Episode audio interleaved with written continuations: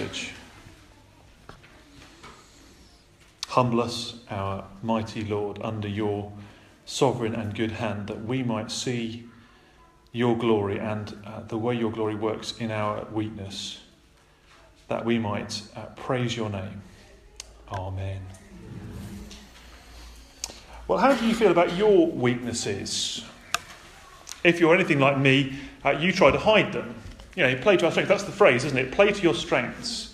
You know, work out whatever those are. Uh, we laugh, don't we? I, I don't know if you've done this. Uh, laughing at those poor souls who go on Britain's Got Talent, you know, the auditions, not the later ones, the early ones, the ones who have no real talent at all. You know, uh, they're the ones who do the rounds on, on social media, aren't they? The, the clips go on on the web, and it's the singers who can't hold a note. Uh, and we laugh at how bad they are. We feel sorry for them, don't we? We feel sorry because they don't realise how bad they are even as we retweet it or as we, as we post it to Facebook so everybody else can laugh at them as well. We, we wonder how could you put yourself through that? To be so incompetent and yet expose yourself to the ridicule of the whole world. I guess none of us have ever sat down and thought, I'm really scared of heights, so I'm going to go and build skyscrapers. Or I'm really rubbish at languages, so I'm going to go and study Japanese. We don't do that, do we? We don't choose our weaknesses and then play to them. We play to our strengths. And we hide our weaknesses. We do it in our jobs. You know, we, we choose jobs that play to our strengths and we, we try to play up those strengths and, and reduce our weaknesses in the workplace. We do it with relationships, don't we?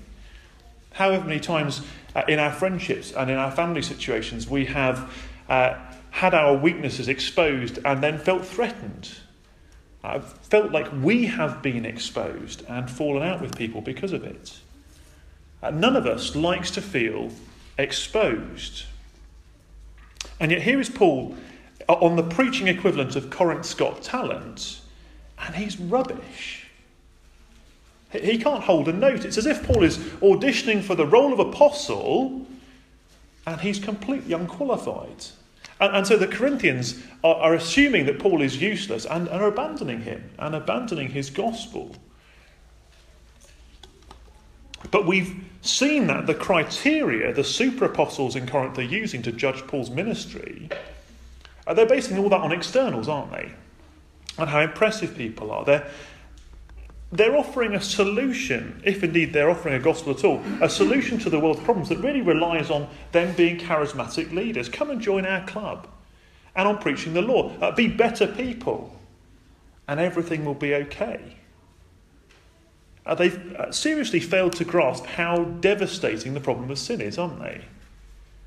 Uh, Paul has told us nobody's competent to deal with the problem of sin. It's like trying to do open heart surgery on somebody with a spoon. You can't do it. You'll kill the patient. And yet, Paul has been made competent by God. He's given Paul a gospel that brings people from spiritual death to life, gives people new hearts. The power's not in, in Paul, the power is in God who gives life. But the question that's still hanging for Paul when we get to today's passage is this If your gospel is so glorious, Paul, if it is so powerful and transforms lives in the way that you claim, why are you so weak and useless? And I think we need to hear this, don't we, this morning, because there's a very real danger for us, I think, particularly as uh, competent professional people. Many of you guys do uh, complex jobs for which you are super qualified. You've had years of practice, you've got great skills in what you do, you feel very competent. It's, it's as if you've got a career that is right in the sweet spot of all your competencies coming together, and, and it's great, isn't it? Uh, but because we're so competent in one area of our lives, we can be very nervous about our weaknesses when it comes to ministry mission, evangelism. And we feel super unqualified in that area, don't we? We feel weak, we feel useless.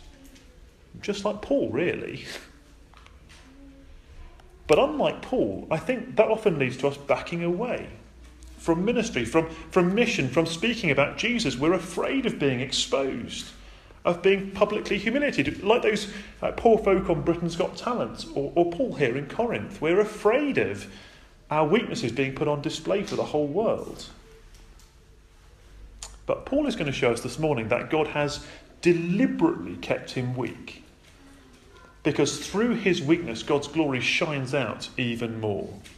Paul's weakness is part of God's plan for saving lost people. And so that's our first point this morning, really. God's deliberately keeps us weak. That's verses 7 through to the middle of verse 12. Now, the promise of the gospel is that one day we will experience the same resurrection as Jesus. We'll get new bodies that never grow old and never grow frail. I was struggling to walk over here this morning, so my knee's playing me up. I don't know why. Uh, that'll not happen anymore. Bodies that can run for hours without getting tired. Bodies that are fit for the new creation.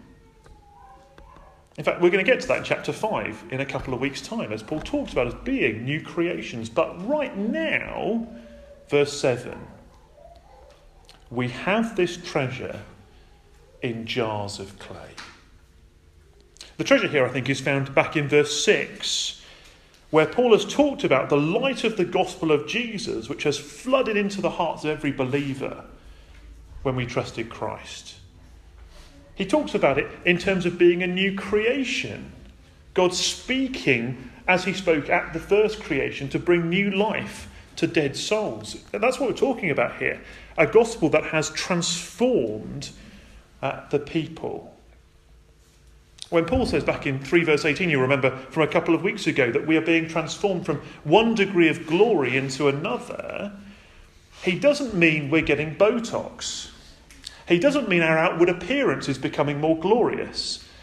He's talking about our, our spiritual uh, appearance, our, our internal change, our character formation, becoming like Jesus. You see, there's a sense in which the resurrection life of Jesus is future for us, isn't there? It, it's still to come. It's future in the sense that our bodies don't have that life yet. But there's also a sense in which we already are new creations, that, that, that we have a new spirit in us, we have new life, a new purpose, a new motivation. We experience this treasure now. The word of the gospel has come into us, flooded our, our souls with light, and transformed us, and is transforming us bit by bit. That's a treasure worth having, isn't it? But it's a treasure that, for the time being, is in jars of clay. If we think archaeologically for a moment, you'll know that uh, clay jars are often found at, archaeological digs all over the world because these bits of broken pottery, they, they tell us how people lived and they were, they were commonplace. That's why they survived. There's these broken pots outside every house in every part of the world. They're not pretty, they're, they're functional. They look like, like our plastic cups. You don't serve wine in them unless you're at a student party. Um, you, you don't keep your treasures in them, do you? They're not to be put on the mantelpiece to be ornamental. They're ugly, functional things that are deeply unimpressive. And when they crack, you just throw them away. And that is what we look like when our weaknesses are exposed useless, ugly, functional, disposable, broken people. And Paul says that is deliberate. It is planned by God. We have this incredible new life of, of really being transformed day by day by day into the image of Jesus, but it's stored in these frail bodies. And Paul is talking about our weaknesses here in the most general terms. It isn't just Christians who are weak, is it? Everybody knows weakness.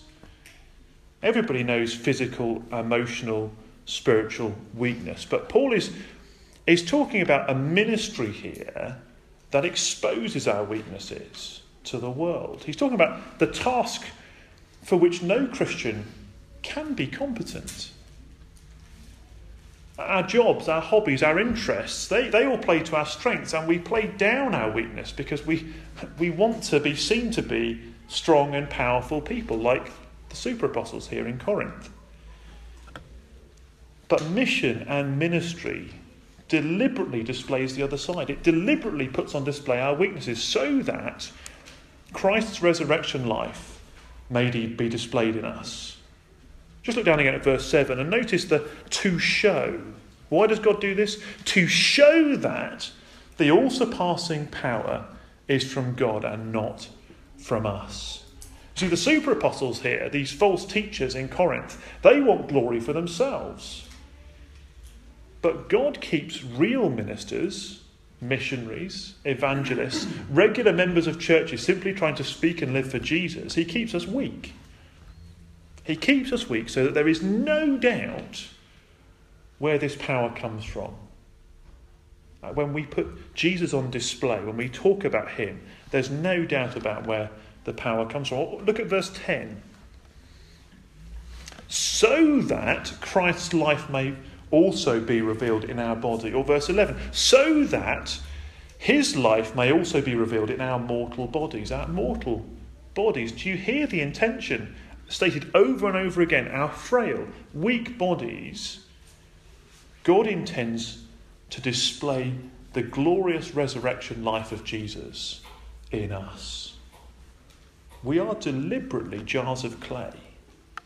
In fact, Paul calls the jars of clay experience here death. At the beginning of verse 12, he says, Death is at work in us. Verse 10, we are carrying around in our body the death of Jesus. Or verse 11, uh, we who are alive are always being given over to death. And this is not Paul's normal word for death. It's not like the if I go out and get hit by the 156 outside and I'm dead on, as I hit the ground. It's not that kind of death. It's a special word. It's the word necrosis.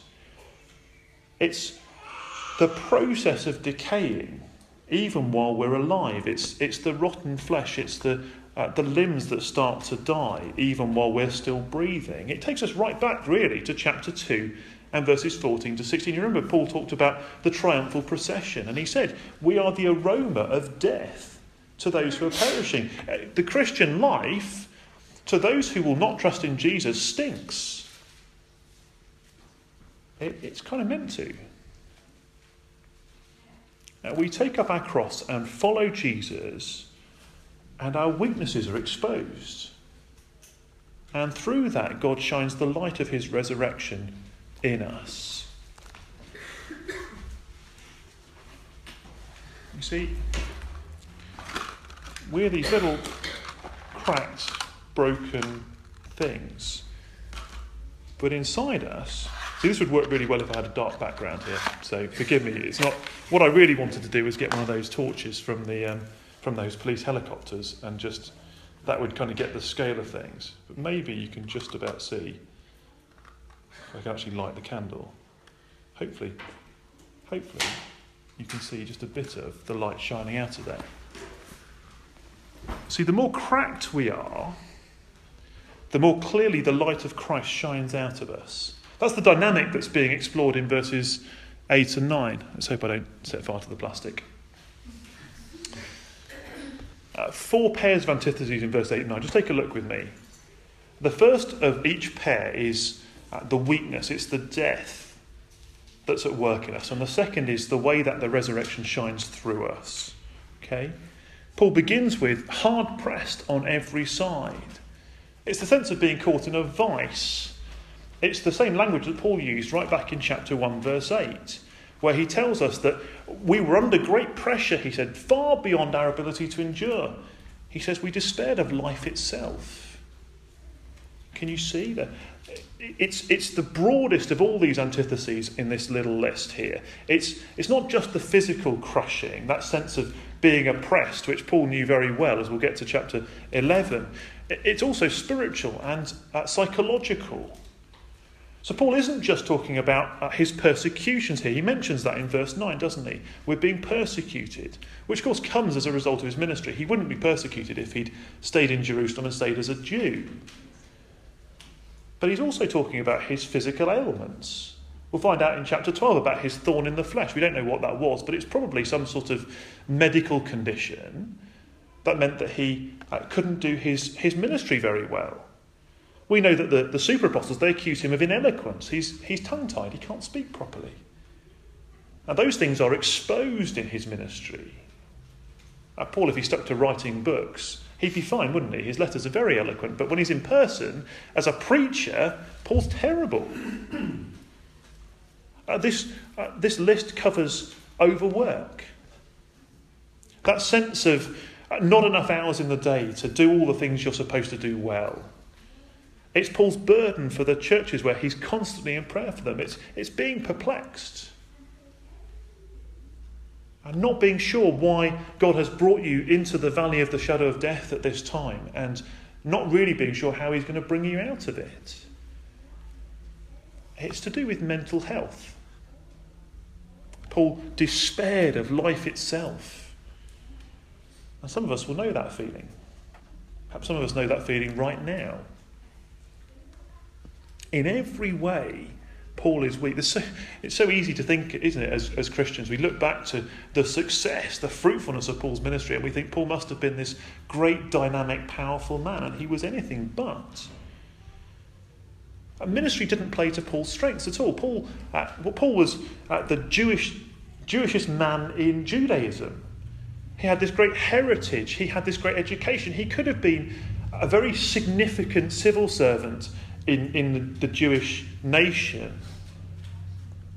But God had a plan to play against all of his strengths and to play to his weaknesses, to expose him like a raw nerve for all the world to see.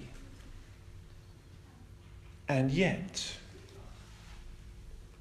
Paul is not crushed. He's not abandoned. He's not destroyed. Paul is crushed physically, but not spiritually stressed but not stressed out. He's, he's knocked down but he's not knocked out. He keeps going in the strength that God provides, keeps loving and serving people, keeps on with ministry that leaves him weak and weaker. And all the time, the light of the resurrection is sharing, sh- shining out through Paul in all the cracks. I wonder, do you run away from your weaknesses? It's tempting, isn't it? Is there a ministry you could be involved with in the church that perhaps you should be involved with, but you feel weak? Too weak to, uh, to be useful. I'll stick to the things I can do professionally, I can do well, but I don't I can't serve there. Does it scare you to serve? Can I say embrace your weakness? Because through your weakness, God is being revealed. Paul says in chapter 12, When I am weak, then I am strong. And so he embraces his weakness. How do you how are you with your evangelism? Let's put that one out there. Paul, after all, is most weak and most exposed when he is speaking of Jesus. So, how do you feel? I guess for most of us, we feel weak. We feel exposed. We feel raw. Do you feel like you don't have the right words to say? Or you won't have all the answers? Do you feel like uh, you can't talk to that person because your life is such a mess? You know, the neighbour who comes round to your house and, and everything is chaos and the kids aren't behaving. You just think, how can I possibly speak of a powerful, glorious gospel when my life is so tumultuous? Do you feel so unimpressive that you doubt anyone will listen to you? Well, good. That is how you are supposed to feel. So that through your weakness, God's glory will shine more and more. That is the way of the cross. Christ died to fix our relationship with God, and we die daily to follow Him in order to introduce people to the Saviour. Christ is risen to new life, to an indestructible, incorruptible, never fading glory in his resurrection body, and we will be there one day too. We will be just like him, and it will be glorious. Yet, even now, in these jars of clay bodies, God is revealing the power of his resurrection as we keep going and keep serving despite ourselves. The weaker we are, the more glorious God is seen to be. Do you see?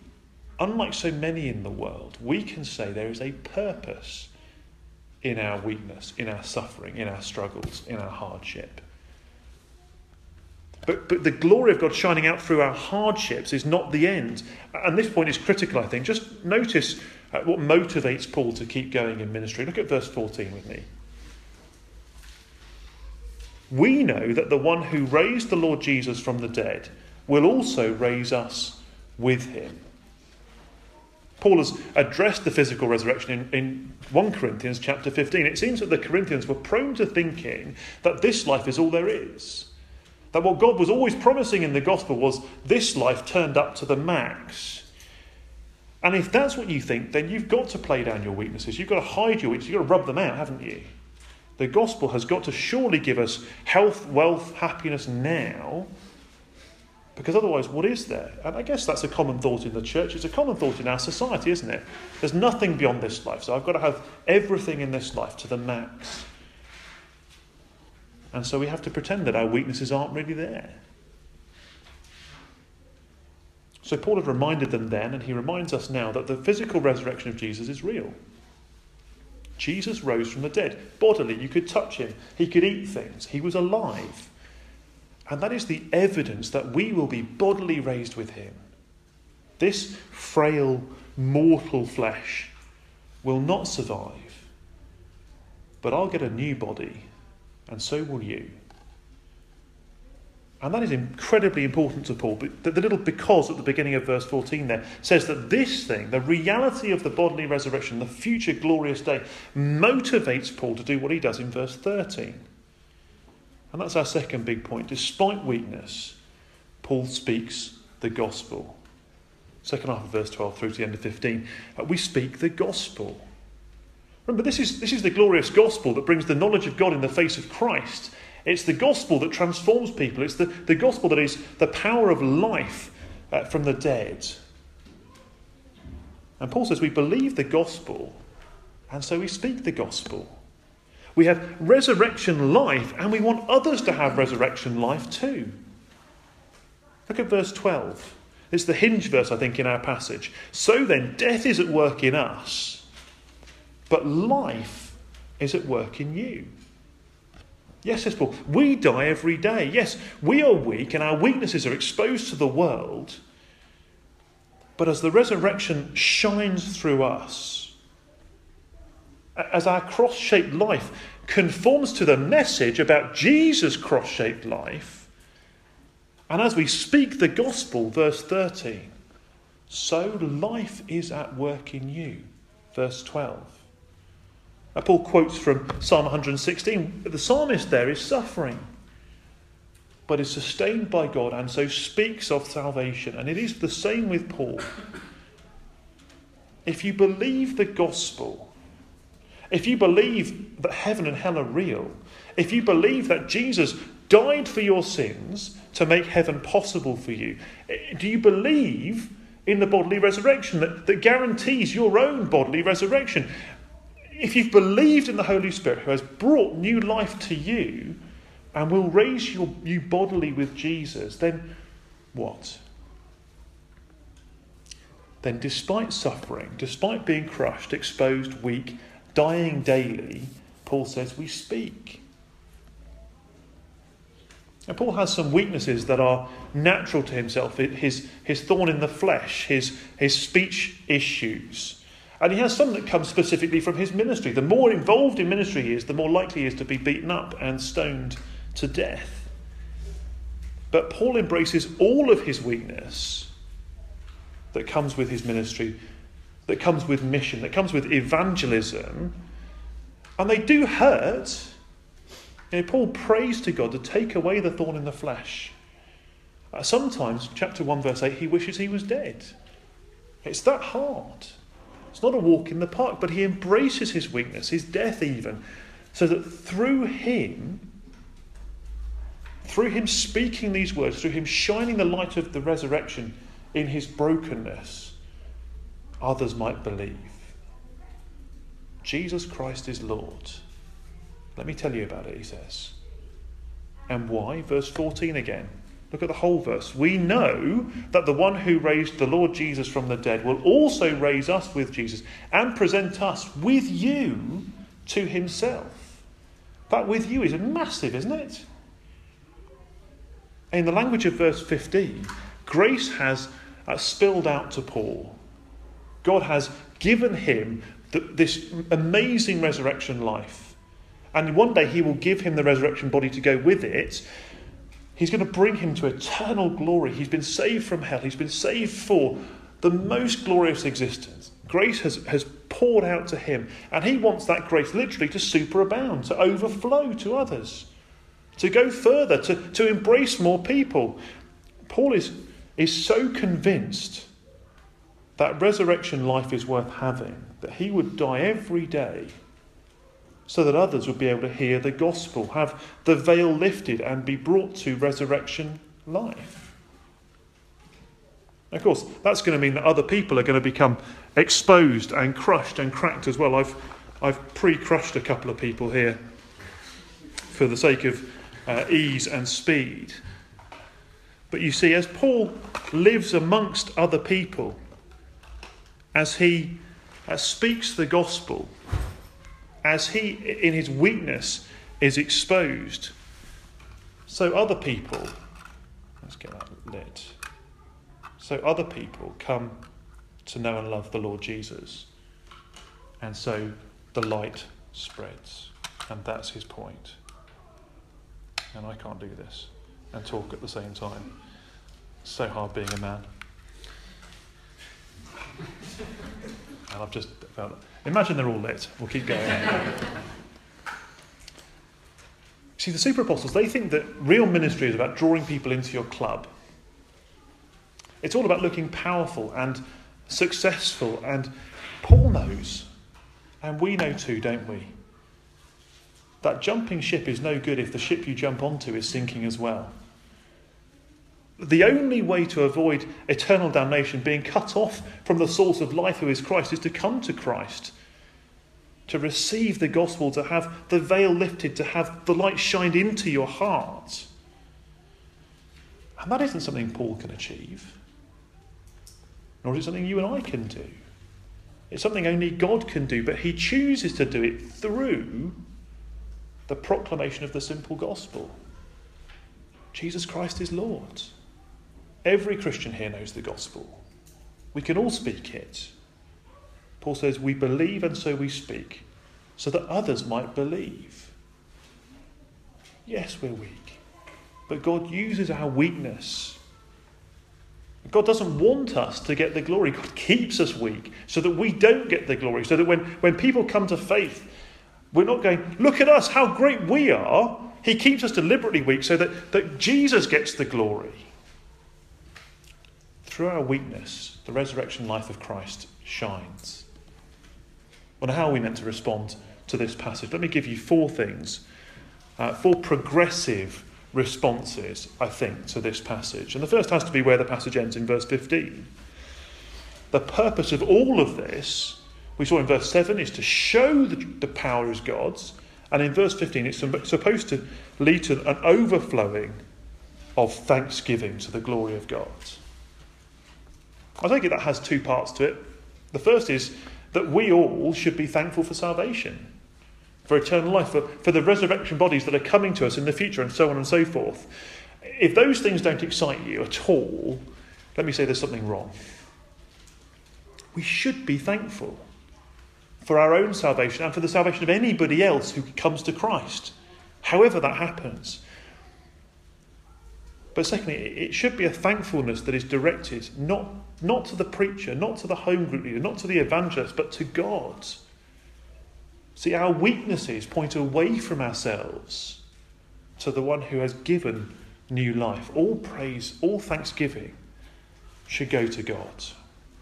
That's the first thing. Are we thankful? Are we full of thanksgiving? But secondly, I take it we need to develop a conviction that this ministry life of Paul's is the real Christian life. Jesus didn't call us to an easy life. And if you're not a Christian here this morning and you're looking into Christian things, let me say uh, Jesus isn't calling you to ease. At least not in this life. That, that day will come where everything is easy. When we get our bodily resurrection and we get to be with Christ for eternity, it will be brilliant. But here and now, he calls us to deny ourselves, take up our cross, and follow him.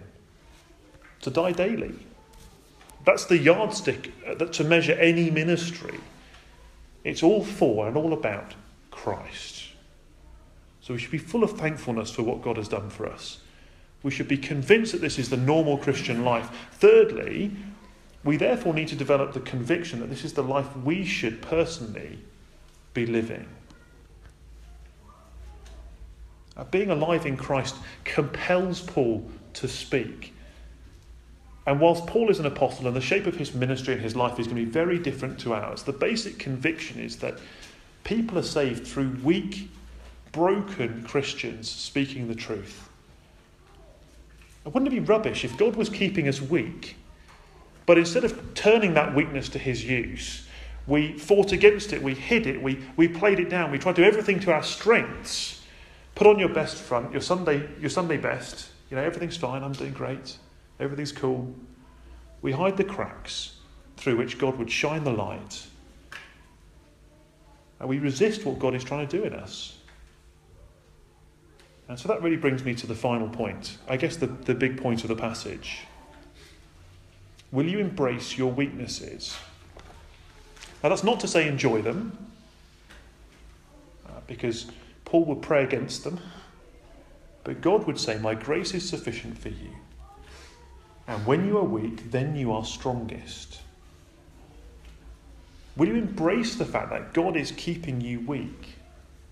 Physically, emotionally, mentally, relationally, in every way that you feel your weakness, it is from God as a gift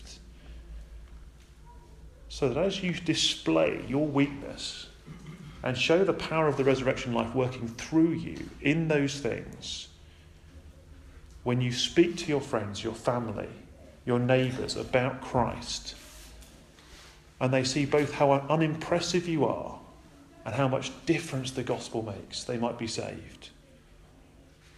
Though outwardly we are wasting away, inwardly we are being renewed day after day to be like Jesus. Let us be jars of clay that show a strong world that the foolishness of God is, is stronger than man's strength. Can we do that?